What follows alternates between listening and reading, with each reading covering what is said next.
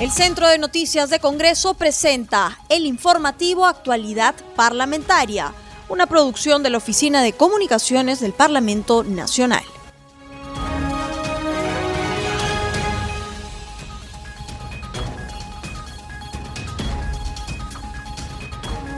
Bienvenidos a Actualidad Parlamentaria, una producción de CNS Radio del Congreso. Este programa se transmite en las regiones de Arequipa, en Castilla, a través de La Voz del Valle, en Ayacucho, en Huanta, a través de Radio Huanta, en Cusco, a través de Radio Vilcanota, en Huánuco, a través de Radio Huánuco y en Leoncio Prado, a través de Radio Shalom Plus, en Junín, en Chanchamayo, a través de Radio Super Latina y en Moquegua, en Mariscal Nieto, a través de Radio Fama Sur. Mi nombre es Anaís Uceda y los estaré acompañando en esta jornada informativa. A esta hora me acompaña el congresista Jorge Pérez de las filas de Somos Perú. Congresista, sus apreciaciones sobre el discurso del presidente Sagasti del día de ayer. En efecto, primero que nada, hay que felicitar al Congreso de la República por esta salida constitucional que ha tenido justamente porque de lo que se trata es la gobernabilidad y siempre respetando eh, el, debido proceso, los derechos constitucionales y lo que está tipificado, eh, valga, en, no, no solamente en la Constitución, sino también en el reglamento del Parlamento. En ese sentido, yo quiero definitivamente felicitar todo lo que vaya en esa línea porque no se rompe el Estado de Derecho y fundamentalmente seguimos en una, en una carrera por la democracia y eh, la institucionalidad. Eh, nosotros, bueno, la esperanza que ha dado eh, en su mensaje a la nación el congresista y ahora presidente de la República, Francisco Sagasti definitivamente es algo por el cual nosotros nos sentimos al menos reconfortados. Creo que eh, vamos a seguir en un trabajo eh, eh, en unidad, estamos siempre en, muy buenas relaciones, creo yo. Ayer lo ha demostrado no solamente en su mensaje a la nación, sino también con las acciones que ha tenido después del mismo. En ese sentido, creo que queda claro también los puntos fundamentales para poder trabajar este cortísimo tiempo que le queda de transición al presidente Francisco Sagasti, que tiene que ver específicamente con la salud, que tiene que ver específicamente con la educación, la agricultura, la reactivación económica, y esto para nosotros es fundamental. Sin embargo, creo que es importantísimo que los actores que tengan que estar a su lado conozcan la realidad y también tengan la misma perspectiva de cerrar estas brechas y de trabajar por el bien común, que es lo que realmente este Congreso sí lo ha demostrado durante todo este tiempo. Congresista Pérez justamente ha tocado los puntos centrales que englobó el discurso del presidente Sagasti y me voy a centrar en primer punto en materia de salud. Usted es médico de profesión y el presidente Sagasti sostuvo que ha escuchado muy atentamente los debates durante las diversas comisiones en el Parlamento Nacional y ha sostenido de que hoy va a ser una estrategia diferenciada en regiones. ¿Qué le ha parecido ese cambio ya de estrategia en materia de salud? Y es algo que en el que tiene que ahondar porque acuérdense que el Ministerio de Salud es una suerte de director de orquesta del tema de salud. Sin embargo, los órganos ejecutores son los gobiernos regionales. En ese sentido, le quita de alguna otra forma el dinamismo que debería tener en épocas de pandemia el trabajo desde el Ministerio de Salud. En ese sentido, yo creo que el dinamismo que nosotros podamos, podamos ver hacia adelante tiene que ver específicamente con el liderazgo que tenga que asumir el próximo ministro de Salud. En ese sentido, nosotros tenemos tres cosas fundamentales que tiene que afrontar el próximo, el próximo gobierno. Tiene que ser específicamente un trabajo en cierre de brechas a nivel de la infraestructura. Acordémonos que el 77.8% de los 8.500 establecimientos de salud que tiene el país, el Perú, están en estado de precariedad, o sea, casi el 80%, vale decir que de 10 establecimientos de salud, 8 están precarios tienen problemas de saneamiento físico legal, tienen problemas de agua, tienen problemas inclusive que los techos están cayéndose. Muchos de ellos están para reconstrucción con cambio y hasta, ahora no se ha hecho absolutamente nada. Infraestructura, equipamiento, acuérdense, el año pasado tuvimos también grandes problemas con respecto a la muerte neonatal por falta de incubadoras. La pregunta es, ¿qué hemos aprendido desde ese momento a la fecha? Absolutamente nada, porque estamos nosotros en plena pandemia y todavía tenemos grandes problemas con respecto a la operatividad de las unidades de cuidados intensivos. Ahí están los ventiladores ya comprados, pero al no tener las máquinas específicas para poder proveer oxígeno, eh, definitivamente no funcionan. Entonces no solamente son las máquinas ventiladoras, eh, los ventiladores mecánicos, sino también todos los implementos que representan. Y lo otro y lo más importante, los recursos humanos. Tenemos 700 médicos intensivistas en el país y queremos nosotros subir a 5.000 camas UCI. ¿Cómo lo hacemos? Ahí está el problema. ¿Cómo comenzamos a trabajar? Hace poco ha habido el examen nacional para el residentado médico. ¿Cuántas plazas de UCI se han abierto? Ahorita, en este momento, tenemos que evaluar lo que necesitamos 35% de los médicos están en sus casas porque tienen más de 60 años o tienen algún tipo de comorbilidad. ¿Cómo estamos nosotros incentivando la estrategia de la medicina eh, con, con la telemedicina, como nosotros lo llamamos, que tiene ley, tiene reglamento? No sé si tendrá presupuesto. Entonces, si se dan cuenta, hay cosas fundamentales por el cual nosotros en estos momentos tenemos que tocarlo y debatirlo ya, inmediatamente.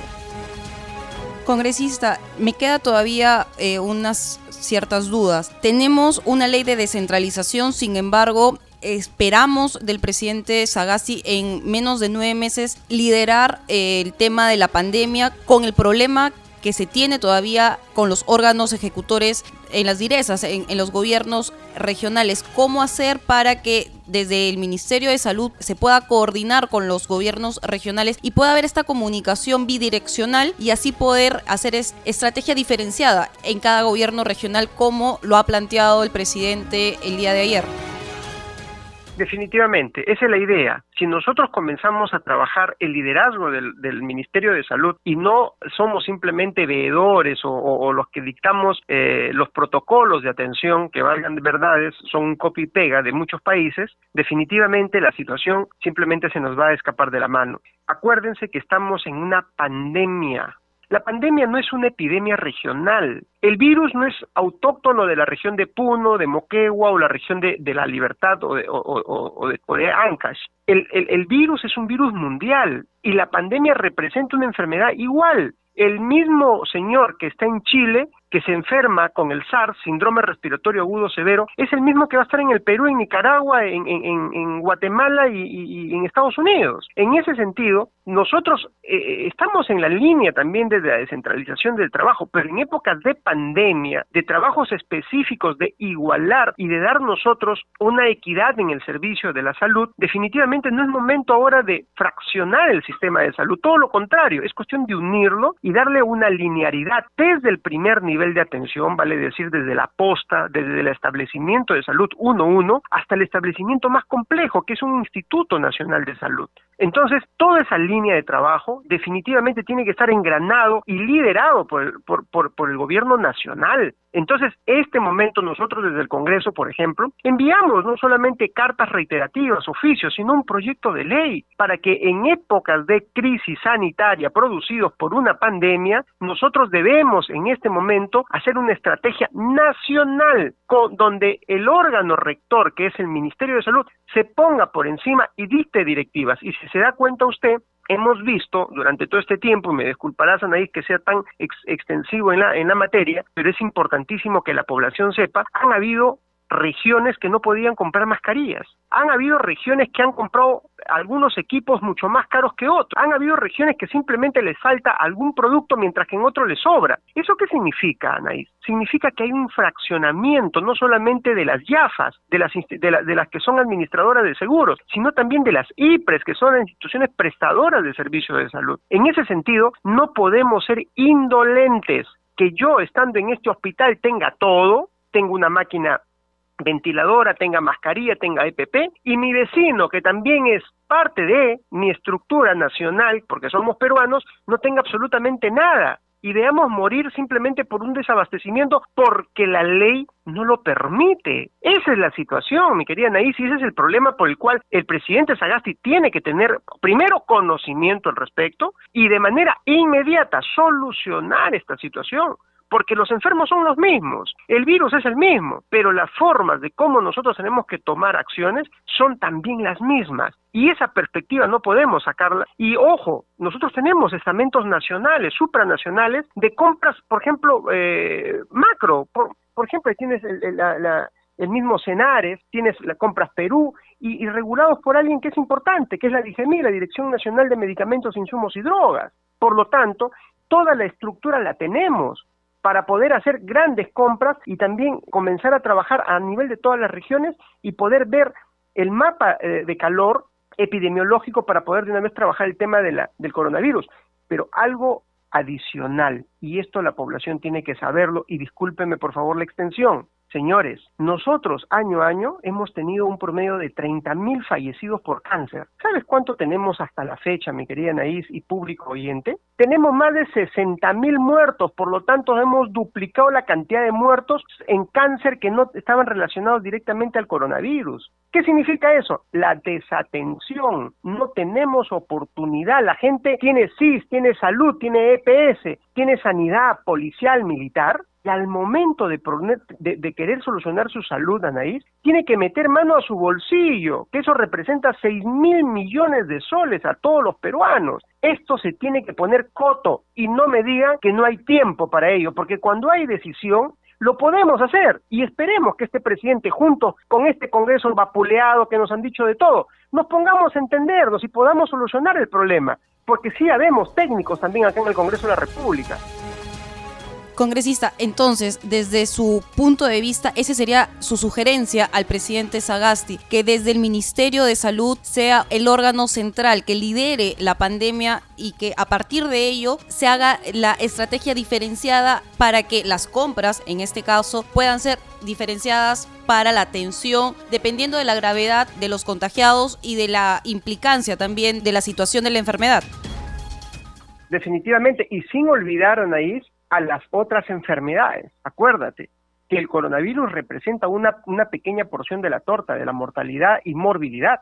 Tenemos un grueso problema a nivel de las enfermedades crónicas. Ahí tienes a la diabetes. Más de dos millones de peruanos sufren de diabetes. Y nosotros hemos explicado al Ministerio de Salud en su debido momento que algo que no nos corresponde. Nosotros somos legislativo. Le hemos dicho, señores, implementemos alimentación saludable, como muy bien lo, lo ha recogido ayer el presidente Sagasti.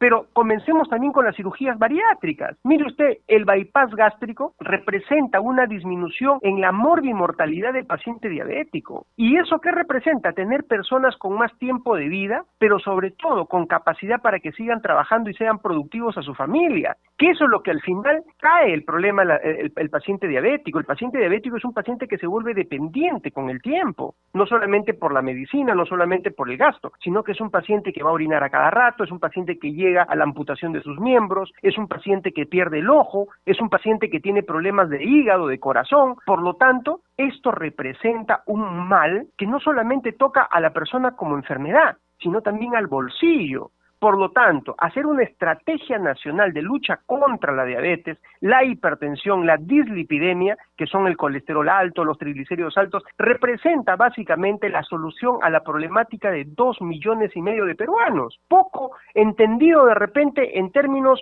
comunicacionales porque nadie sale a hablar al respecto, pero si lo vemos desde una perspectiva técnica y sabiendo que la prevención es mucho mejor que la curación, definitivamente ¿Qué es mejor? ¿Invertir en curar o, invertir en, prevenir o, mitigar la enfermedad? Eso es fundamental y creo que la población tiene que entender que el Congreso sirve para eso, pero en una simbiosis con el Ejecutivo, porque nosotros tenemos las ideas, nosotros tenemos muy bien claro todo el, el, tema, el panorama, pero el Ejecutivo es el ejecutor, es el que tiene que, conjuntos con sus 18 ministerios, tienen que comenzar a articular soluciones para que nuestra gente, los más de 33 millones de peruanos, tengan algo concreto, aparte de solamente estar brindándose ellos su IGB, estar trabajando y pagando impuesto a la renta, selectivo al consumo, y al final, ¿qué reciben de su patria? ¿Qué reciben de su Estado? Ese es lo que hemos visto eh, actualmente en, en las calles. No solamente el problema contra las malas decisiones del Congreso,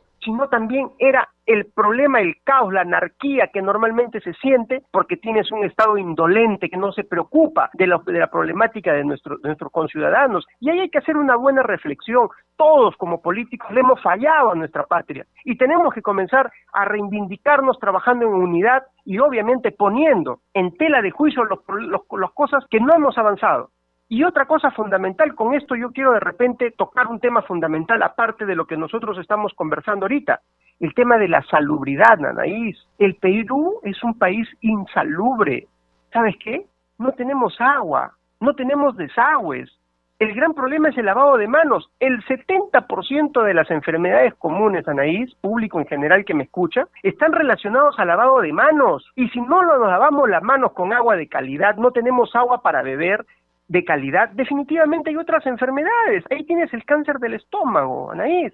El cáncer de estómago está relacionado a la insalubridad. ¿Por qué? Porque consumes agua que tiene una bacteria que se llama Helicobacter pylori. Y el Helicobacter pylori en el 97% es el causante del cáncer de estómago y es uno de los cánceres más agresivos que tenemos en el país. Ese es el tema y yo creo que es momento en este en este en este instante de que nos sentemos y ojalá que Francisco, nuestro presidente, tenga esa buena voluntad de escuchar a los técnicos y comenzar a hacer estrategias de desarrollo que, ojo, no es gasto, se llama inversión.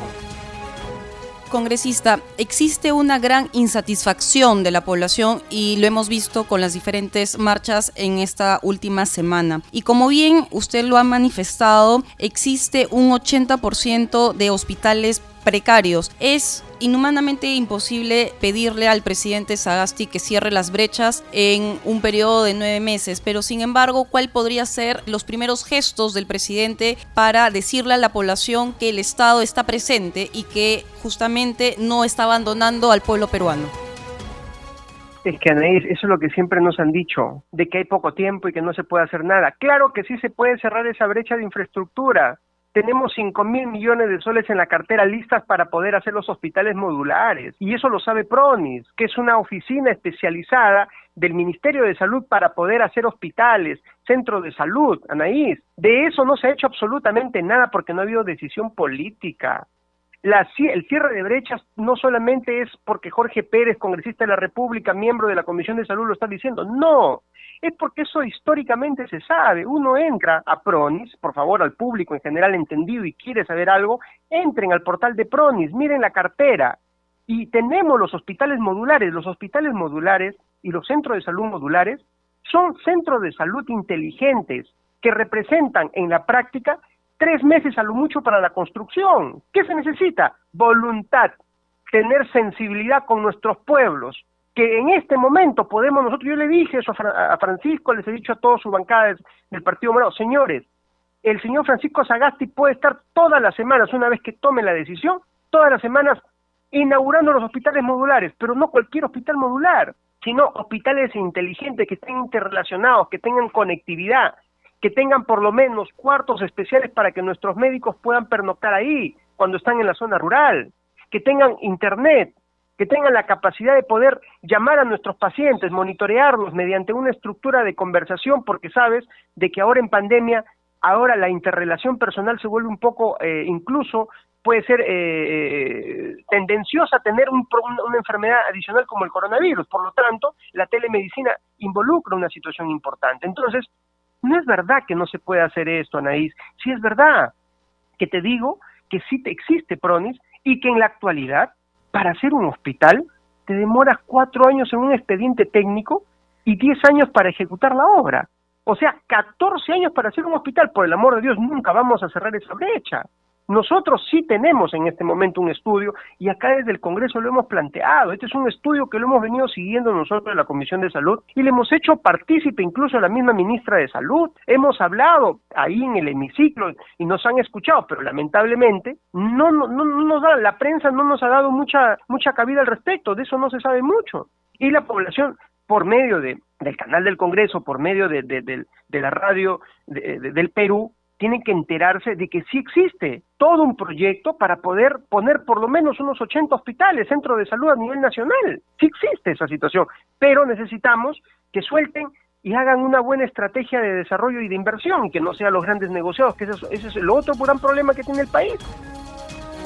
Bueno, congresistas Pérez, esperemos que el presidente Sagasti lo haya escuchado atentamente su sugerencia y pueda hacerse en este corto periodo de nueve meses esos 80 hospitales inteligentes con esos 5 mil millones de soles que existen en la cartera del PRONIS y así estos 33 millones de peruanos podamos tener acceso a la salud que tan necesario es en esta etapa de pandemia. Muy amable congresista Pérez por esta explicación tan detallada a CNS Radio y a... No, muchas gracias a ti, Anaí, muchas gracias a todos nuestros compatriotas. Continuamos con el desarrollo de la información y la noticia no ha parado en el Parlamento Nacional. Justamente estoy con Josman Valverde de CNC Televisión que nos trae la ampliación de la noticia. ¿Cómo estás, Josman?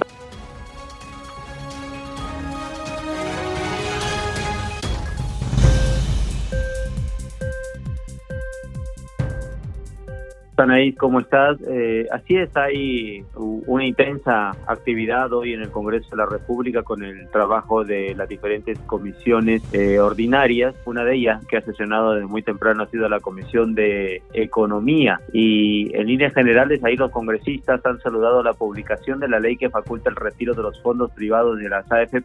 Recordemos que ESMA ha sido trabajada y eh, ya eh, por ejemplo, hoy el congresista Antonio Novoa, que es presidente de la Comisión de Economía, informó que de esta publicación que se ha dado ya hoy en el diario oficial El Peruano, que es la ley 3106, que faculta el retiro de los fondos privados de pensiones, en este contexto de la pandemia del COVID-19 para beneficio de millones de peruanos.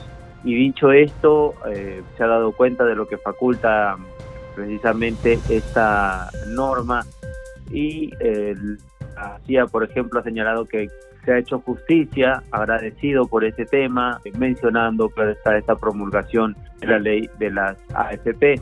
Así que esta es la situación, eh, parte de lo trabajado hoy en la sesión de la Economía, que entre otros temas más recursos para la Universidad Nacional del Callao, es decir, emplear esos eh, ese dinero proveniente de la renta de aduanas a fin de eh, desarrollar educación en la provincia constitucional, en el primer puerto del país. Pero también sesionaron otras comisiones, tal es el caso de la de fiscalización y contraloría.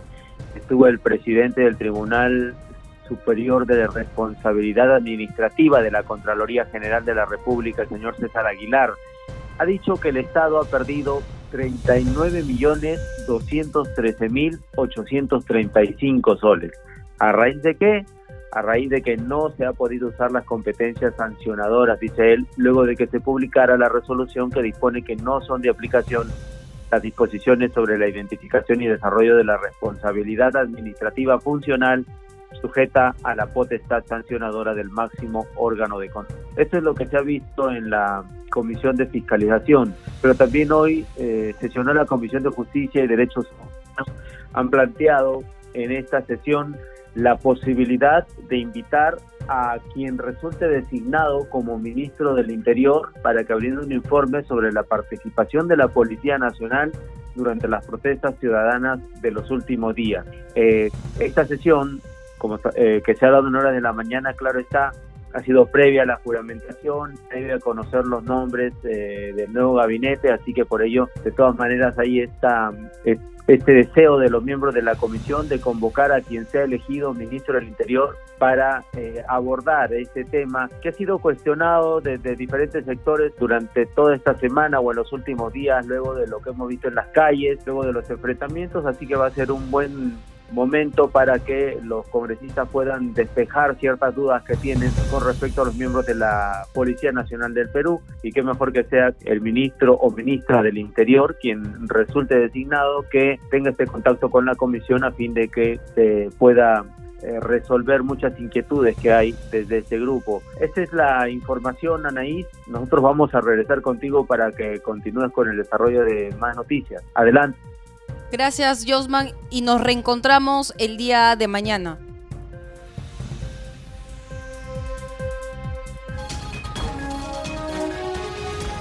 Llegamos al final de actualidad parlamentaria, no sin antes indicar que este programa llega a las regiones de Apurímac, en Abancay nos escuchan en Radio Inca Tropical. En Apurímac nos escuchan en Abancay a través de Radio Estelar Solar en Ayacucho, en Huamanga, en Radio Taquininchi, en Cusco, en Radio Vilcanota, en Ica, en Nazca, a través de Radio Star Plus y en Lima a través de Radio Eco. Conmigo será hasta el día de mañana.